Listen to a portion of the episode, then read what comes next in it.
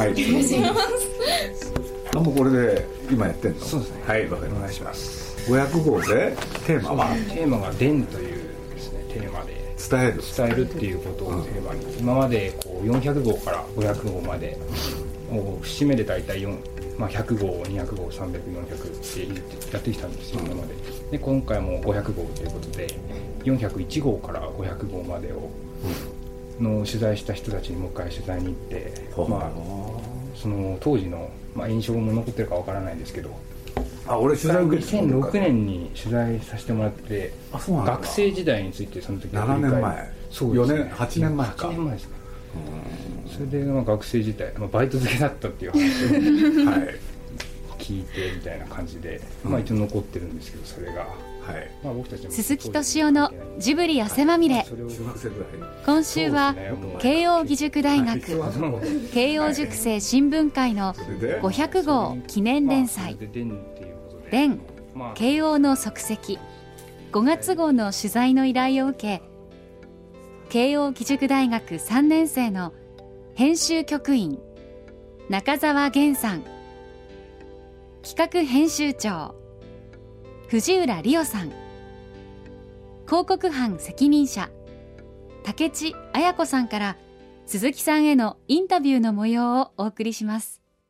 仕事っていうことで人から人に伝える仕事ってのはこれからどうなってくるのかねまあなんかやっぱり人に伝えるっていうことはなくならない新聞がこれからどうなっていくかわからないですけどネットでもう毎朝とかでもう配信されるんでその、ヤフーのトップニュースなんて気になるの？なんだかんだこう見ちゃいますよね。テレビは見てんの？そうなんですよ。テレビはあんま見ない。テレビ見ないんだ。私でもニュース番組とスポーツ番組だけ異様に見ます。あの深夜のちょうど家帰ってきて12時ぐらいとかやっぱ大体スポーツニそうだね。ュースとかそういうのやバってる。そうニュですよース番組一番見るだからまあ今ねテレビその他もみんな24時間やるとかさそれから新聞なんかも朝刊夕刊。そうするとさもうこんなに多くいらない。じゃないのあー。テレビのそのチャンネルとかでネットチャンネルネもットとか。ネットも含めて。だってどれを信用したらいいの？そうですね。ね。俺ら若い時ね便利だったんですよ、あ逆に少うないですね。ん、だってさ朝日新聞一つ読んでれば大体のことは分かったわけ。すごい楽だったよねほんでネットもないでしょ？そうですよね。ほんで学生だからテレビなんか見ないわけよ、うん、放送それさえ読んでればそしてあとラジオをちょっと聞いてればね事足りたわけ。ほんとそれに費やす時間ってすごい少なかったんだよね。でもこうやって増えてくるとさどうしたらいいの？まあメディアリテラシーっていうまあ言葉よく最近使われるんですよ。そのメディアをどうやって選んで自分たちで選んでいくかっていう、まあそのねいや高校生の時にはよく言われたのはなんで勉強するかみたいな話をする時に、まあ、大体そういう話なんですよね。メディアを今後どう扱っていくかっていうのは文系の話になるとただやっぱそこっていうのはまあなかなか答えが出ない問題っていうか、まあ、どんどん溢れていくだけで今っていうのは。溢れてった結果はどうなるんだろうね。そうですね。まあそこはちょっ俺の予想ねとはい。多分淘汰されるんだよ。あまあテレビって1日24時間やるとみんな思ってるじゃないでもそれはずっとそうなんだろうか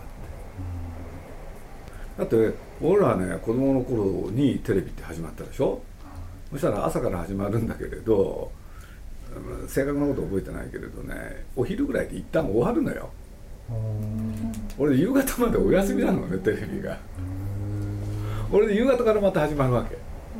俺で大体12時ぐらいまでやってねそこからまたね朝までお休みなのよ。それがねテレビだったんですよ。でそれがだんだんだんだんね増えてきたの。で気が付いたら24時間全部やるようになっちゃった、うん。そしたら俺なんかもね思うわけよ。また元に戻るってこともあるんじゃないの。って、まあさっき彼女はねテレビは見る。でもスポーツニュースとニュース。ニュース。あんまりドラマ。君は？ああでもドラたマ。まにしか。ドラマ見てる？中学の頃とかは今は？今は見てない。見てない。の、はい。君は？全然ドラマとか見ないですね。そりゃそうだよね。視聴率すごい悪いもんね。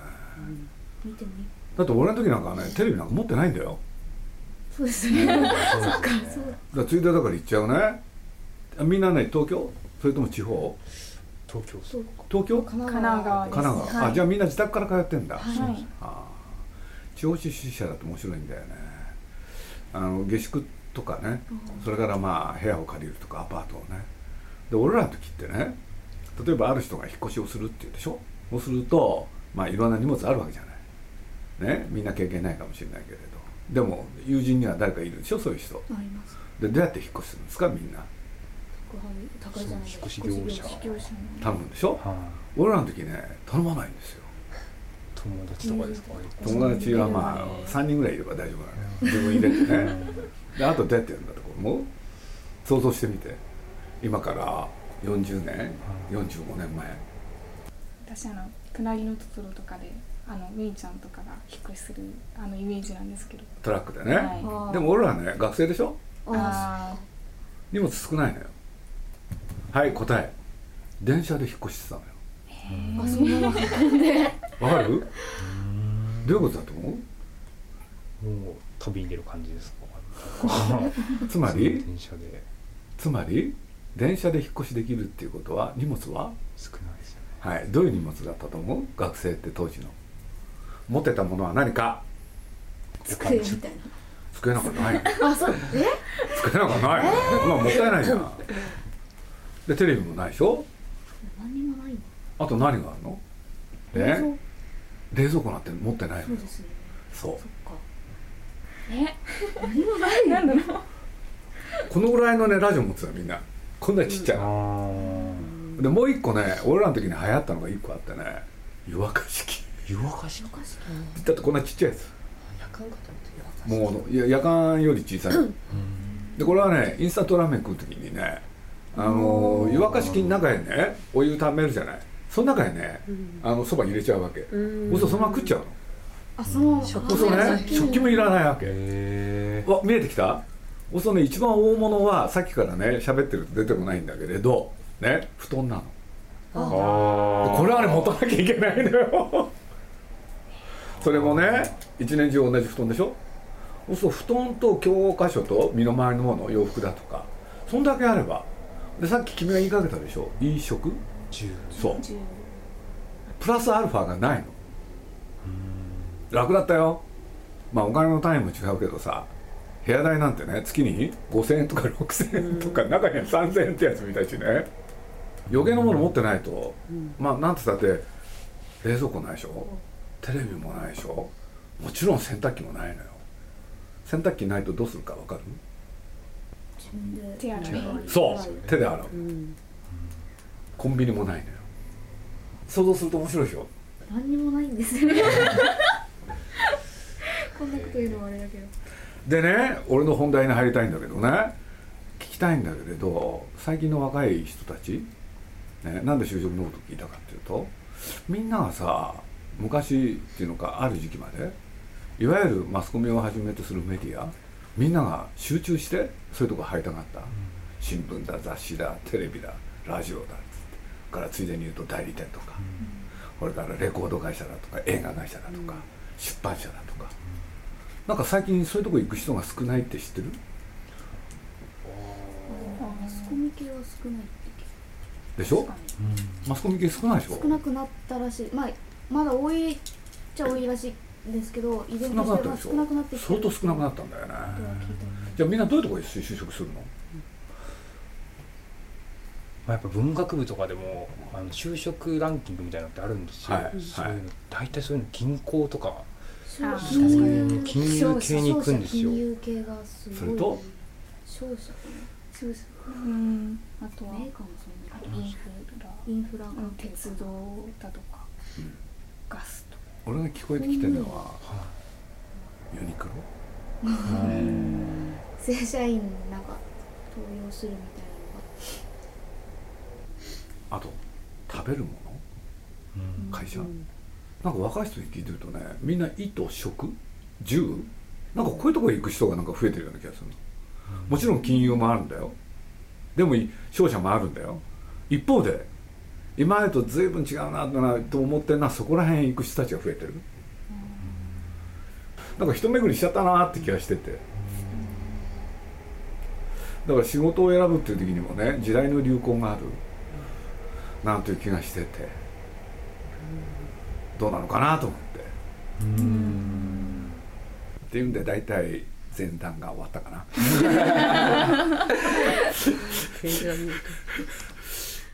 ちょっと改めて、はい。ちょっとねこれ忘れちゃうといけないから。えっと余計あ簡単に言いますね、はい。まあ慶応義塾生新聞会っていうのがあって、はいで中澤君ははい。その編集局員であると、で藤浦さんは 私は企企画編集長だと。はい、藤浦理央さんね、はい、うん。中澤君は玄君っていうんだねこれ。そうですね。これから竹地綾子さんはこの新聞の広告責任者だ広と、告担当してます。なるほど。面白いねその GM になってどうなんですかとかさ そういう話もいいんだけどそんな大した話じゃないのよ。それよりも、はい。よ世の中っていうのは常に流行があるってことをなんか言いたくなるんだよね。一番伝えたいのはそれ。うん。そうするとどういうことかって言ったらね当時の、まあ、僕らね何しろ1967年。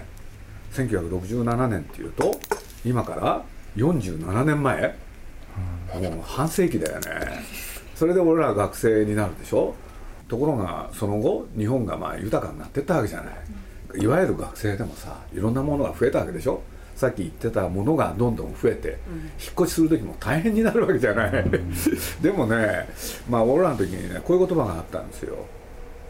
ぜひこれをねタイトルにしてほしいんだけどね。はい。起きて半畳寝て一畳ってわかる？起きて半畳寝て一畳使うわけあ分かった？そんだけのスペースがあれば生きていけるっていう意味なの、俺でそこに置けるものだけしか持ってない。そうすると俺らの時ってねまあ君らがね、まあ、自宅だとちょっと分かりにくいかもしれないけど地方から来た学生、まあ、ちょうど俺らの時からね4畳半の部屋に住むっていうのがねブームになるわけ、というのはそれ前のね日本の大学生ってね地方から来た人ってみんなね3畳だったのよ。要するに畳2枚で1坪な。の4畳半っていうことは要するに畳が4枚あるわけでしょ？これで2坪になるわけ。ほいであと残り1畳あるからね2.5坪なのよ。あでこんだけあったらもう大贅沢なの。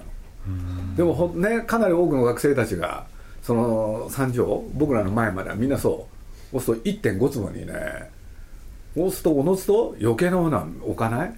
ほんで本当に必要なものだけそばに置いてたのよ、うん、そうある意味でねなんて言うんだろう今振り返ると本当にね何が大事で何が大事じゃないか分かりやすい時代だった、なんていうことをちょっと思い出したりするんだよね。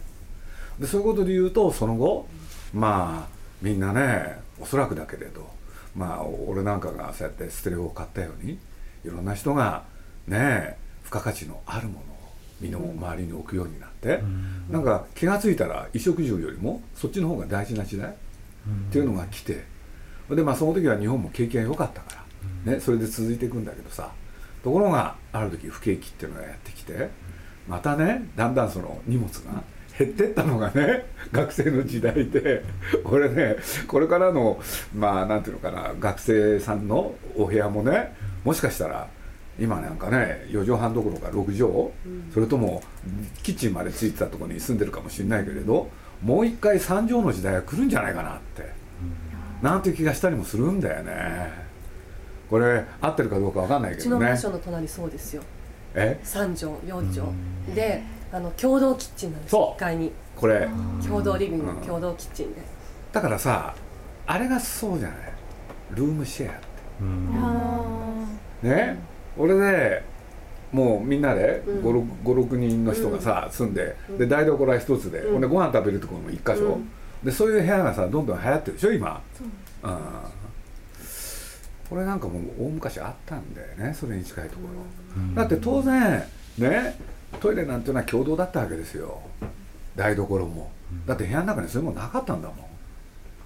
そうするとねなんか一巡りしてね見た目は綺麗かもしれないけれど大昔に戻りつつある、でそういうことで言うとね人間っていうのは常に何て言うんだろう繰り返し繰り返し同じことやっていくのかなっていう、それがね最大の感想なんですよ。この年まで生きるとね、うん。だから今日の君のねあの俺に対して聞きたいことの答えには 何にもなってないかもしれないけれど。ただねいやいやいや俺なんか言いたいことがねはあの自分が今興味持ってるものが流行ってるものなのかあるいはそうじゃないものなのか、そこはねちゃんと見見てみると面白いよね、自分でいろんなこと考えたようなつもりでもね、実はその時代にねすごく流行ってることっていっぱいあるのよ、うん。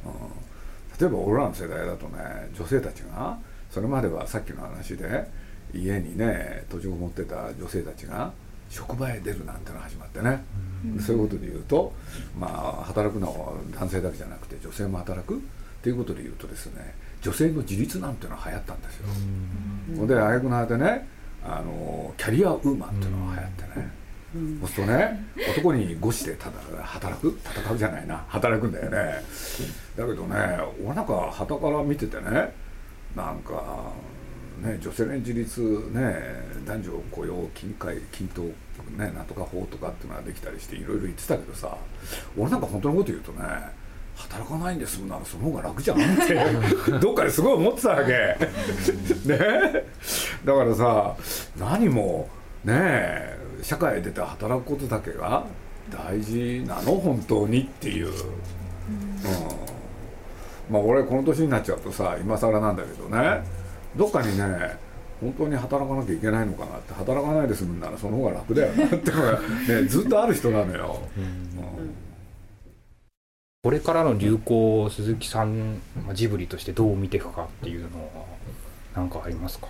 流行ってね必ずね最初に考えるやつがいるんだよね、だからそれを予測するっていうのは非常に難しい、うん世の中はねそういうことで言うと2つに分かれる。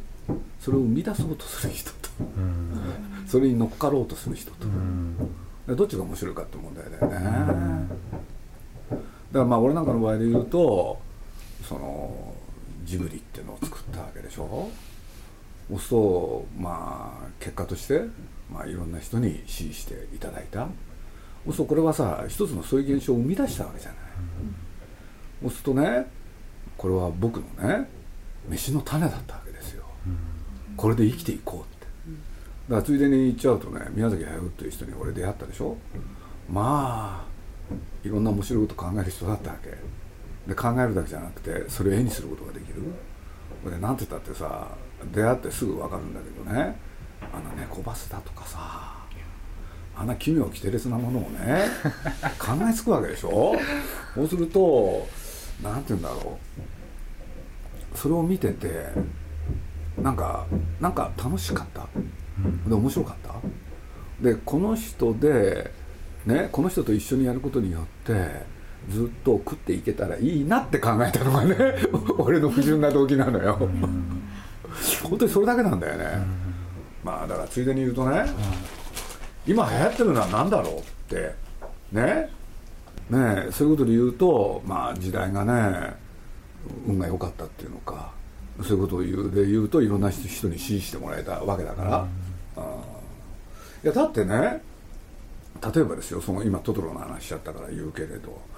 例えばトトロのキャラあの絵ってあの企画っていうのはね実はある時に、まあ、宮崎駿は考えるわけ。で考えたのはねきっかけがあるんですよそれはまあ彼は当時、まあ、ある会社にいてその会社がね日本テレビと親しかったわけ、で日本テレビの方で、まあ、そういうアニメーションブームがあってね1時間の枠でスペシャルアニメーションをやろうと。俺でね企画がある人は出してくれって言われてねそれで当時ね宮崎駿がねその「もののけ姫」とね「隣のトトロ」これをね日本テレビで出すわけこれでその企画書がね日本テレビで検討の結果こんなんじゃダメだって言われてね。徹底的にね怒られた企画なの、なんだこんなものは何が面白いんだっつって。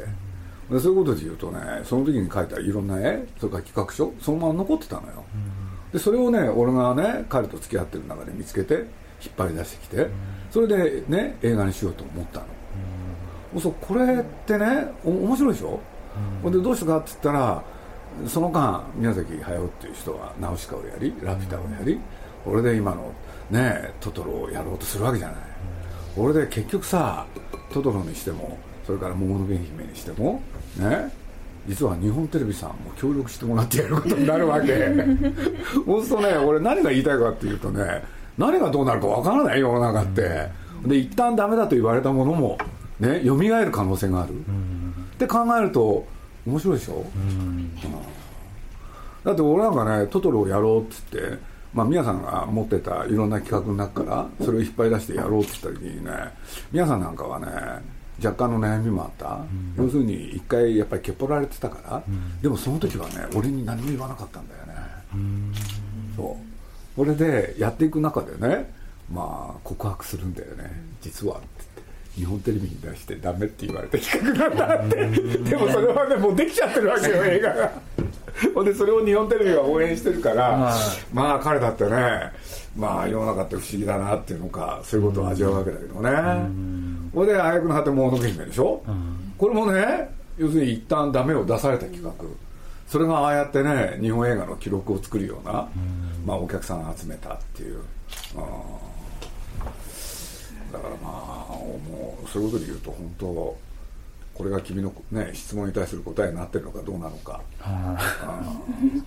だからあのさまあだからついでに言うとね、今流行ってるのは何だろうってねその考えてそれについていこうとするって大変だよ、と俺は思うわけ、で俺はねあんまり軸がないって言い方分かりますかね。面倒くさがり屋なのよ、そうすると自分で流行を作ってね、それにみんなに乗ってもらった方が楽だって考えるわけ。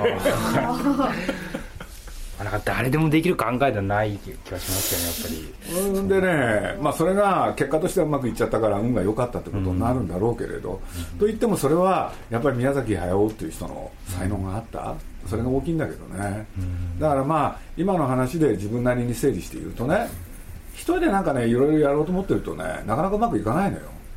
だから俺は、まあ、君らがねこれからどうしていくのかっていうのはあるんだろうけれど仲間を見つける、うん。それが大きいと思うよ、うん。そうもうね実を言うと業界では宮崎駿っていう人は映画をやったらダメ？って言われてた人なのよ。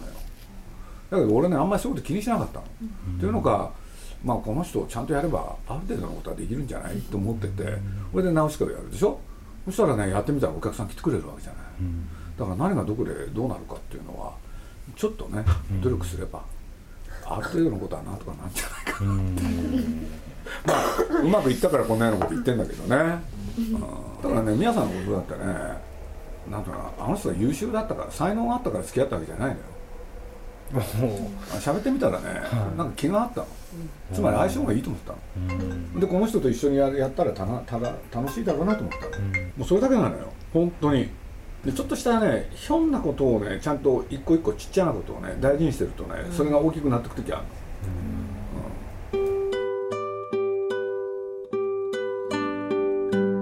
鈴木さん曰く大学生からのインタビューはとても新鮮で面白かったそうです。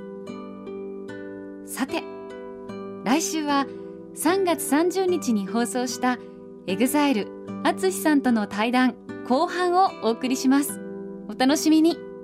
そんなことで編集長まとめてみてください。うまくまとまるかどうかは君の腕次第だから。話がねあっち行ったりこっち行ったり飛んだりしない方がいいよ。あのまた原稿をまとめる時って。はい。ある一つのことに絞ってね例えばここからここまで喋ったとするじゃない。はい。そうするとねこうやってねダイジェストでまとめるって一番よくない？どっかをバサッと切る。あで前後ね面白いところあってもねそれ諦める。のでここに絞るわけ。多分それが面白いよ。あ俺自分がね記者だったことあるでしょ？記者の時にもそれやってたんですよ。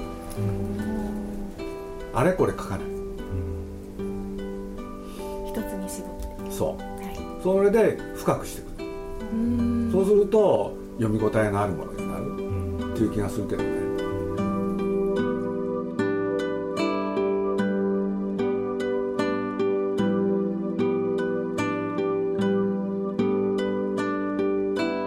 鈴木敏夫のジブリ汗まみれ。この番組はウォルト・ディズニー・スタジオ・ジャパン。街のホットステーションローソン朝日飲料。日清製粉グループ。立ち止まらない保険。MS&AD 三井住友海上。au の提供でお送りしました。